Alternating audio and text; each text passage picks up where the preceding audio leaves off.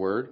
I pray that you be with me and help me to um, be faithful in preaching uh, preaching what your Spirit um, has for us in the text. Um, I pray that you would help me to, to remain focused on your heart and on preaching your gospel. Um, I pray, Lord, that anything from me would uh, would would not uh, be present in the message today, Lord, that, that it would just all be of your Spirit. And I pray for the folks who are here today who are hearing your word. I pray that their hearts would be uh, fertile soil, that they would hear from you, that they would know you more, that they would be um, closer to Christ as a result of hearing your word preached. In Jesus' name, amen. I am going to lower this a little bit. Um, a couple of years ago, I... You can turn these monitors off if they're feeding back. That's um, a couple of years ago, I read a book Uh, entitled Unbroken. Um, they made a movie out of this one. Has anybody? It was feeding back. That's the only reason I said it. Um, the they made a movie out of this this particular book. It's the story of uh, of a fellow named uh, Frank Zamperini, who was um, actually an Olympic uh, runner, and he ended up serving on a bomber crew uh, in the Pacific Theater. And he uh, he ended up, like his, his plane, they were on a search mission looking for downed pilots, and their engines failed, and they crashed, and he and two other guys ended up on a raft in the Pacific Ocean. And um, if you watch this movie, the book is, I, I've not seen the movie. My understanding is the book is significantly better. Um, Frank Zamperini uh, holds the world record for the longest amount of time on a raft in the ocean. Um, and, and I think from the beginning of his ordeal to the end of his ordeal, he lost the majority of his body weight. He nearly died in the process. But there, there are months, and I, I say months without exaggeration, where he is, is in this rubber life raft, and he describes it, you know, as ocean as far as you can see, and they're thirsty and they're starving, and, um, every once in a while something will find them that they don't want to have find them, like sharks. Um, and I think, if I'm rem- remembering correctly, I read two similar books from different uh, soldiers. Um, but if I remember correctly, he he like was was attacked by a shark, and he managed to kill it, and he, he ate a whole lot of it before um, before uh, before he kind of tossed the rest out. And he would catch birds and eat them. And when it rained, he'd try and get as much water as he could because there was nothing to drink. And there was one point where a Japanese hero found them, and he was strafed by a zero, and like his his raft was shot up, and he managed to repair it without sinking. And he and his partner, the other guy with him, they floated in the in the ocean for weeks and weeks and weeks and weeks, and eventually like like crossed the Pacific and ended up on a Japanese occupied island where they were captured, um, which is a frying pan fire kind of situation. Although I guess there's only so long you can sit in a boat before you're definitely done. Um, But they were captured, and he ended up a prisoner of war, and, and is transferred from camp to camp, and eventually ends up in uh, Japan at a, at a prison camp, and nearly starves to death there. He actually, um, right at the end of his life, he is almost dead, um, like because he had a, a malnutrition issue that was making his limbs swell up, and he talks about watching people die of the same thing, and he knew he had about a week left, and he was liberated. I mean, just like right at the end. Um, and, and in this book, he goes home, and like the, the experience of being a prisoner of war kind of messes him up, and he becomes an alcoholic until he, he becomes a believer, um, at a Billy Graham crusade, which is, I, and I cannot recommend this book highly enough. It's a fantastic book. Um, but as, the reason I'm talking about it, and the reason I'm starting with this is, um, we're in Peter, and we're working our way through this book, and, and, as I was looking at, at sort of um, what Peter's talking about, Peter's talking about people who are living surrounded, like, by a sea of, of dangerous stuff. Um, they're living in a time when Christians were um, were, were persecuted. Um, specifically, the heaviest persecution that was probably taking place during this time.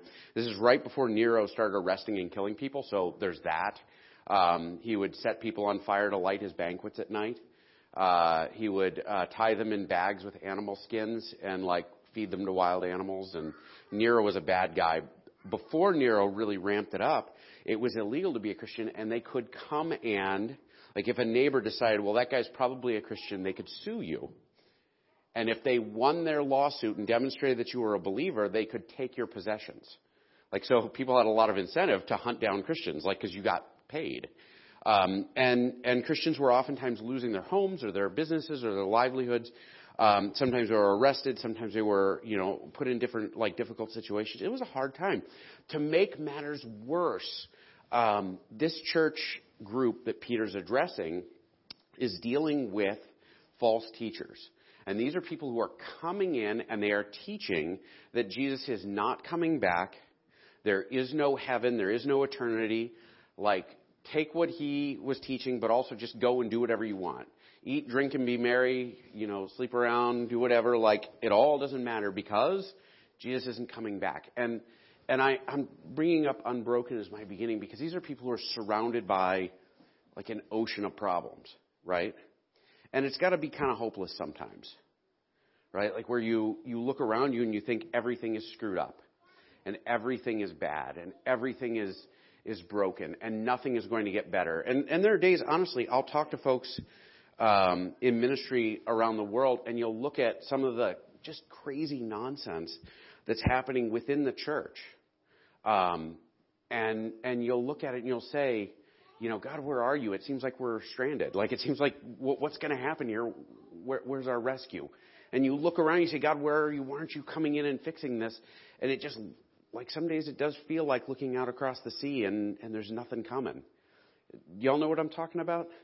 I, uh, we're, we're going to get into that as we go. Um, but, but understand, Peter, this little section we're going to look at is Peter offering assurance. He's saying, listen, I know it looks bleak. I know it looks like, you know, nothing is going to come out right. I know it looks like God may have abandoned us. I know it looks like the danger from these false teachers is going to, like, overtake our churches, or um, that the persecution we're suffering is going to crush us. I know it looks like stuff is bad, but don't worry. So as we dive in, a little bit of background. Um, Peter is talking to Christians in Asia Minor. Um, these are probably, like, almost all Gentile converts. There's probably some Jewish folks sprinkled in. Um, but Peter has a habit in this in this setting of leaning heavily on uh, on like like Gentile specific language and Gentile specific examples. This particular text is the one big exception, and we'll talk about why as we go. Um, there is a, I told you about this heresy that's going on, the the Jesus isn't coming back thing specifically. The text from last week is going to play into this week, and we're actually going to look at that real quick. It was three verses. It only took me like two hours to preach it.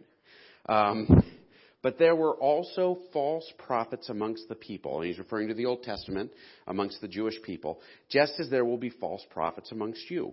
They will secretly introduce destructive heresies, even denying the sovereign Lord who bought them, bringing swift destruction on themselves. Many will follow their depraved conduct and will bring the way of truth into dispute. In their greed, these teachers will exploit you with fabricated stories. Their condemnation has long been hanging over them, and their destruction has not been sleeping. So Peter offers up this thing like, hey, look, there are, like, even in the days of the Old Testament, these false teachers were there. And so don't be surprised that there are false teachers and false prophets with you now. Don't be surprised that this is present now. It is not a thing that has gone away. It's not something that's new. Um, it is a thing that we should expect and is ongoing. And he says, in the last sentence here is why we're really looking at this, their condemnation has long been hanging over them, and their destruction has not been sleeping. Meaning, all right, guys, there's all this nonsense happening. There are these people who are exploiting the church. There are these people teaching false doctrine in order to pad their pockets. Um, and that's still today, right? You can turn on the T V and there are guys like faking healings, and there are guys preaching nonsense like, oh, if you just give money, you'll go to heaven, or you'll plant this seed offering and God will pay it back to you a hundredfold and you'll be rich by next month, and all this other stuff. And they're just taking advantage of the flock. They're stealing from the church. They're using God's name to enrich themselves. And Peter closes out this last little bit that we were looking at with, don't worry, they're going to pay, right? Um, and so their destruction has not been sleeping. And then we move into Peter's justification for this previous sentence. And this is the beginning of what we're looking at today. We're going to be going through verse ten. For If God did not spare the angels when they sinned, but sent them to hell, putting them in chains of darkness to be held for judgment. We're going to do this bit by bit because there's a lot going on here, okay? Um, for if, right there, that's the only if in this sentence. Got it? Like there's going to be a whole bunch of clauses with ifs because Greek is a messed up language. It's really hard to read. Right? Like, I'm going to tell you, this is the one time if shows up that's actually in the text. Every other time it's added because otherwise it would be a nonsense sentence in English, right? So they have to kind of like fiddle with it a little bit to make it so that it works in English. But the idea here is this is a collection of ifs. It's a collection of clauses that points to a truth. Now, he's going to tell us three Old Testament stories. This one is basically Sir not appearing in the story. This is actually not in the Old Testament. Um, but it's probably the case that he is referring to Genesis six, right? Genesis six is this spot, and and it is, oh, there's so much time wasted arguing about this this these couple of verses because it's a sticky passage, right?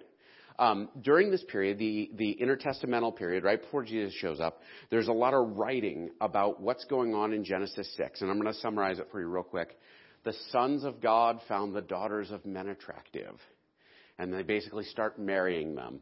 And then they have children who are Nephilim. And God saw this and said, I can't put up with people this long. We're going to shorten their lifespans. Right? And there are people who will read this, and during this period, the Jewish intertestamental, like, rabbis would look at this, and they would say, the sons of God, those are angels.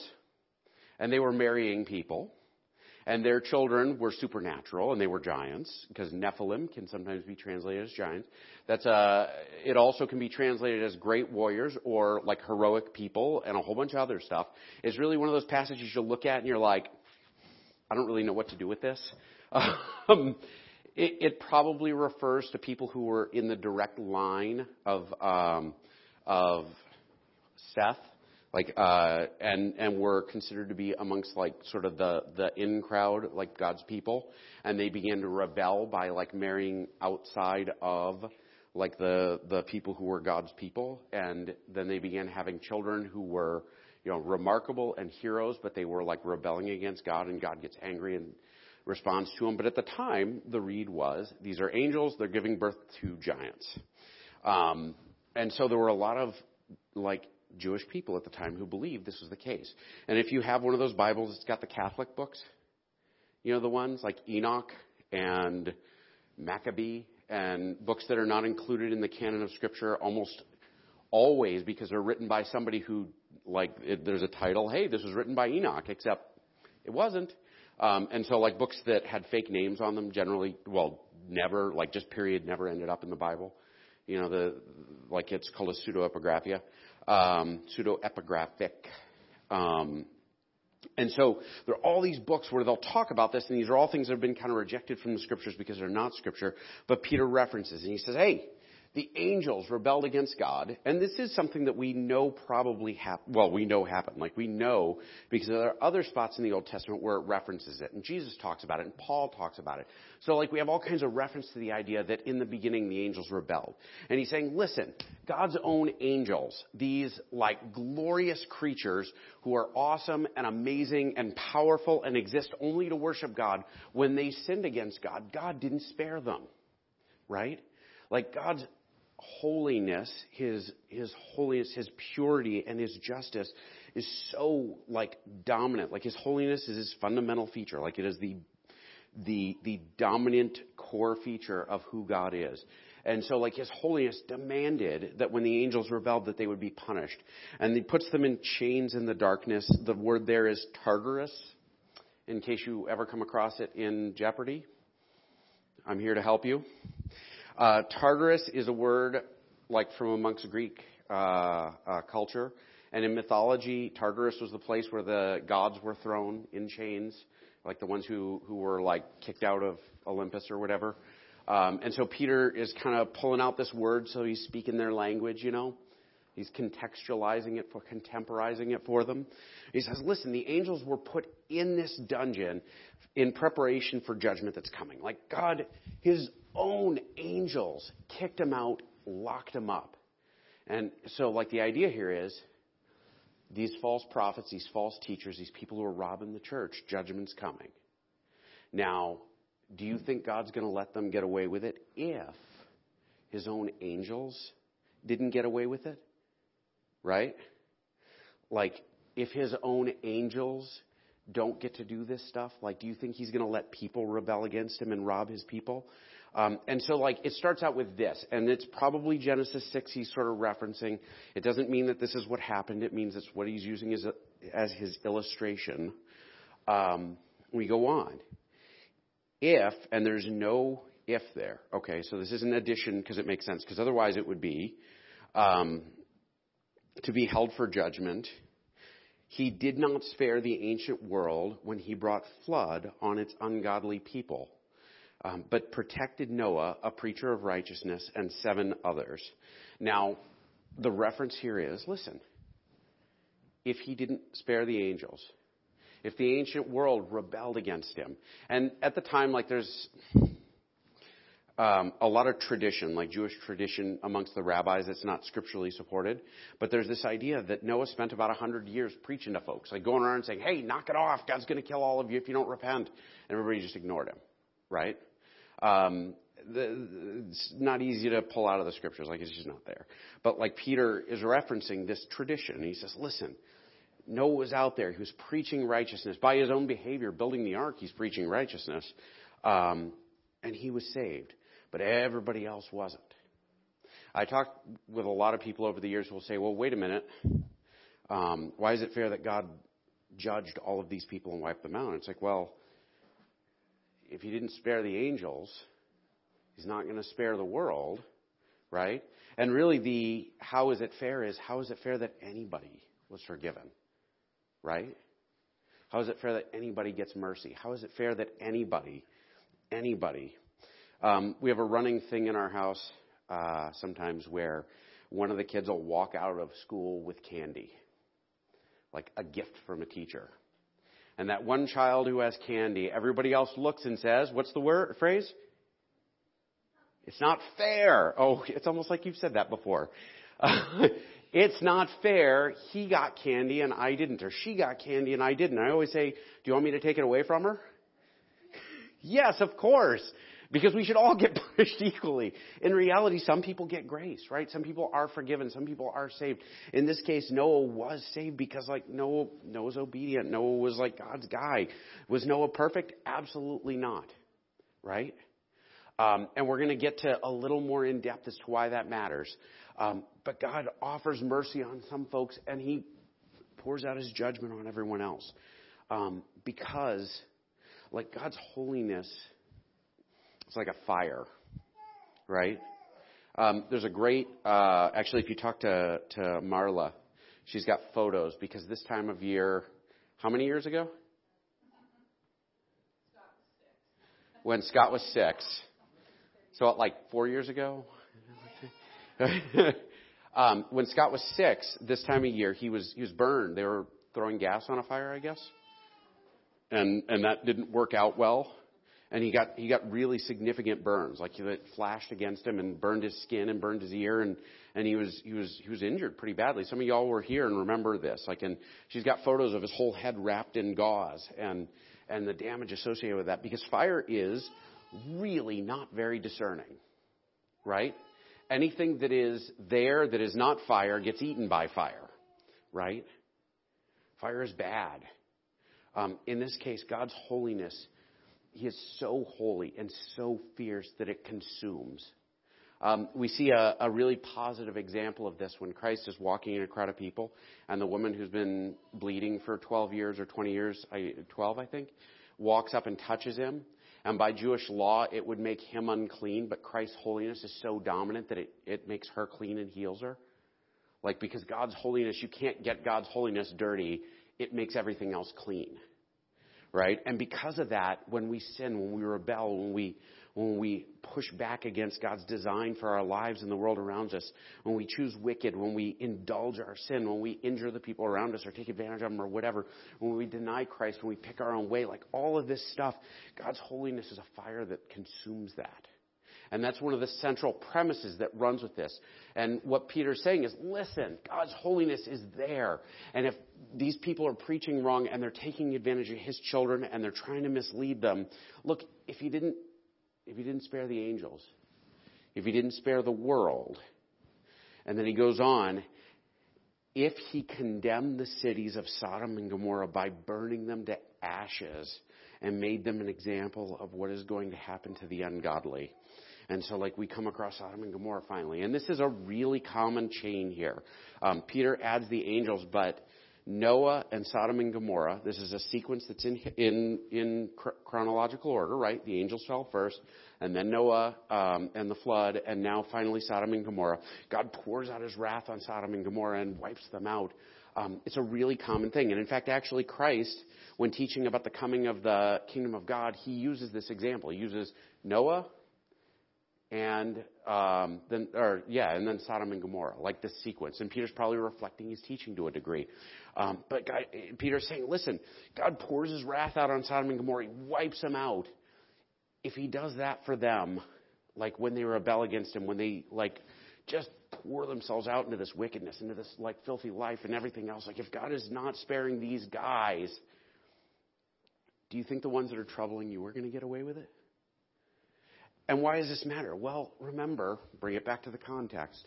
This church is sitting on a raft in the ocean, surrounded by what? Like, false teachers, persecution, people doing awful things, um, people um, murdering their children if they're not perfect, which is a common practice in the ancient world, was actually demanded by law. If your child was not born perfect, you were responsible to murder it. Um, and if you raised a child who was deformed or had some sort of problem, you could be, like, pr- prosecuted for it. Like, I mean, they're surrounded by wickedness. And I'm guessing that these folks would wake up some days and look around and say, these guys are even in our church, right? They're even in our church. What do we do here? And Peter turns around and says, don't worry, God's watching. Don't worry, God is going to take care of you. Don't worry, um, he hasn't forgotten. Um, there's an interesting little line here, and I think it's worth noting, and I'm just going to mention it real quick. Um, made them an example of what is going to happen to the ungodly. One of the things that we find in the Old Testament, there are some very difficult passages in which people are judged or where killing happens or what have you. And usually when you see that kind of thing, what we're seeing is we're seeing like a foretaste of what God's judgment is. And it's always, it's always scary as heck. You with me? Like, like I, the, the very last place I would ever want to end up is in the hands of a God who is angry at me. Like, and and let's even take that away. A holy God whose holiness consumes like a fire. Like who who who by default makes things clean. Um, it's a scary thing. It's a hard thing. And what Peter's saying here is a reassurance, but it's also a very hard thing. Um, this is the third example. The first three are negative, and then he moves on to, and if he rescued Lot, a righteous man who is distressed by the depraved conduct of the lawless. For that righteous man living among them day after day was tormented in his righteous soul by the lawlessness, by the lawless deeds he saw and heard. Now we're going to hit pause here.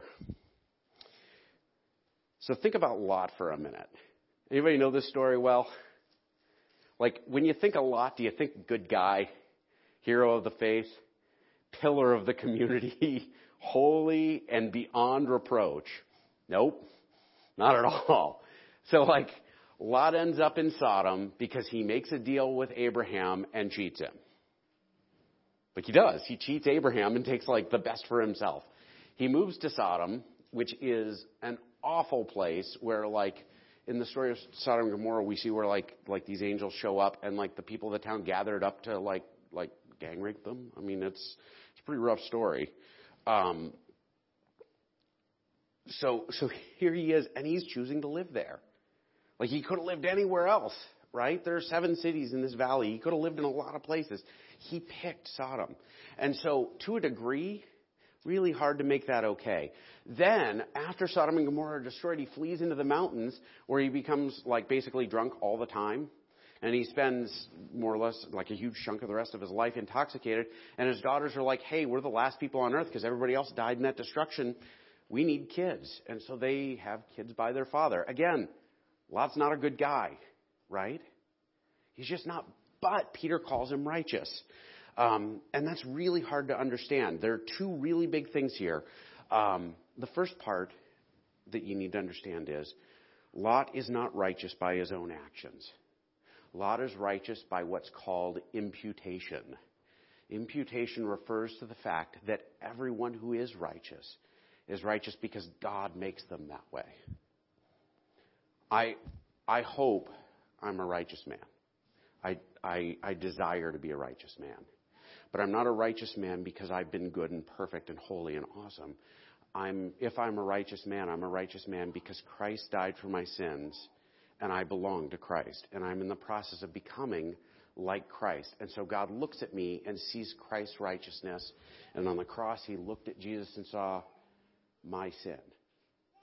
And Jesus was punished for my sin so I can be righteous.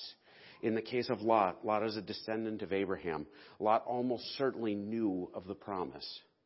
And so if Lot is righteous, he's righteous because he believed in the promise of a coming Savior. He is righteous because God made him righteous. And then God saves him because Lot's awesome? Absolutely not.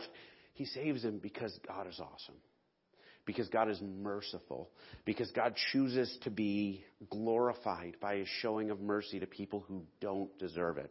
In both of the stories here where we see like Noah and Lot, they're both people who are saved because God is far more merciful than he should be. Because no one should have been, and he saves them.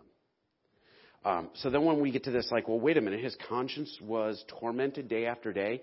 There's actually a tense change here where, like, in the Greek, it's hidden in the English. The tense changes, and the tense implies, like, like it becomes an active tense. And, like, most commentators will read this and say, well, he was tormented day after day because he put himself in that situation, and he felt bad about it. Like, and he was conflicted. Anybody ever get in that spot where you, like, you, you kind of know the right thing and you're conflicted about it? And, like, you start, like, like screwing up, and you continue to be conflicted about it, and you can't find peace in your soul because, like, you're so busy doing kind of what you planned on doing, and it's not necessarily what God wants. Like, that's where this torment is coming from, because God didn't let him go. God continued to nudge him and to draw him back, and eventually he brought him out and delivered him. Because he deserved it? Absolutely not. So we have three negatives. If God judged these people, if God judged the, the angels, if God judged Um, the people at the time of Noah, if God judged Sodom and Gomorrah, but and if he rescued Lot. If this is so, and this is the big pivotal, so all of these have been conditional, and here's the core sentence of the entire sermon, right? If this is so, then the Lord knows how to rescue the godly from trials. By the way, the word trials there can also be Uh, translated as temptation. It's probably trials is the best read of it, but trials and temptations is sometimes how that's translated. Um, and to hold the unrighteous for punishment on the day of judgment. He says, listen, God saved you from your sins. He's not going to abandon you now. If God sent Christ to die for you, he's not going to allow the sea to drag you down as you're sitting on the little rubber raft wondering, where is he, right? Because he's going to deliver you. He might deliver you into something harder. And then after that, into something harder. But ultimately, God hasn't abandoned us. Um, what do we do with that? I, I'm going to draw out a Second Corinthians here. This is chapter four. I'm going to do a couple verses, but they're broken up. If you want to go read them in context, or I'm not altering them, but it's a lot of text. But we have this treasure in jars of clay to show that his all-surpassing power is from God. Meaning the treasure, the Holy Spirit, this salvation that we carry around, it's in jars of clay, like cheap jars. This treasure that we have, we carry it around in vessels that are, that are faulty, in us. Um, and all of that grace we receive is from God. We are hard-pressed on every side, but not crushed. Perplexed, but not in despair. Persecuted, but not abandoned. struck down but not destroyed, meaning we face difficulty, we face challenge, we're pushed, we're strained. False teachers are all around us, people teaching false gospel, people leading folks away, people tearing down the scriptures, people, you know, using the scriptures to justify all kinds of nonsense that they shouldn't be. Um, all of this stuff, but we're not broken by it. Um, because we do not lose heart. Therefore, we do not lose heart, though outwardly we are wasting away, yet inwardly we are being renewed day by day. For our light and momentary troubles are achieving for us an eternal glory that far outweighs them all. So we fix our eyes not on what is seen, but what on, on what is unseen. Since what is seen is temporary, but what is unseen is eternal. Now, what do we do with that? I'm using Paul to make this point that Peter's drawing out. The world is broken. There are evil people. There are evil people that show up in the church and use Christ for their own ends. There are evil people who abuse the folks around them, that that subjugate people, that take advantage of them, that that call it righteous and do wicked things. Like, there are evil people everywhere, and we are not abandoned. Um, because this life is not all there is. Because it may seem like we're going to drown in the today, we're delivered in eternity. And God doesn't abandon us. Peter closes out, this is especially true of those who follow the corrupt desire of the flesh and despise authority. And so he closes out with kind of a, these guys who are rebelling against Christ are are in this place, right? Like, it is especially true that they're bringing judgment on themselves. And our job as the church is preach the gospel to them, is to call them to repentance, is to be grace to folks who are Are, are as much deserving of punishment as we are, right? Um, this is the first Sunday of the month, and we always do communion on the first Sunday of the month. And and what we're kind of what I wanted to talk about here as we finish up um, is this, and we're going to do communion a little differently today.